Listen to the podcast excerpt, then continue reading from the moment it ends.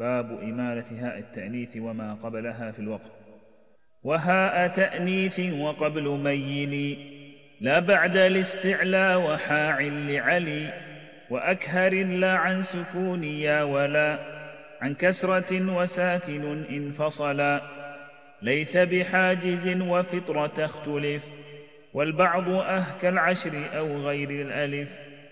يمال والمختار ما تقدما والبعض عن حمزة مثله نما.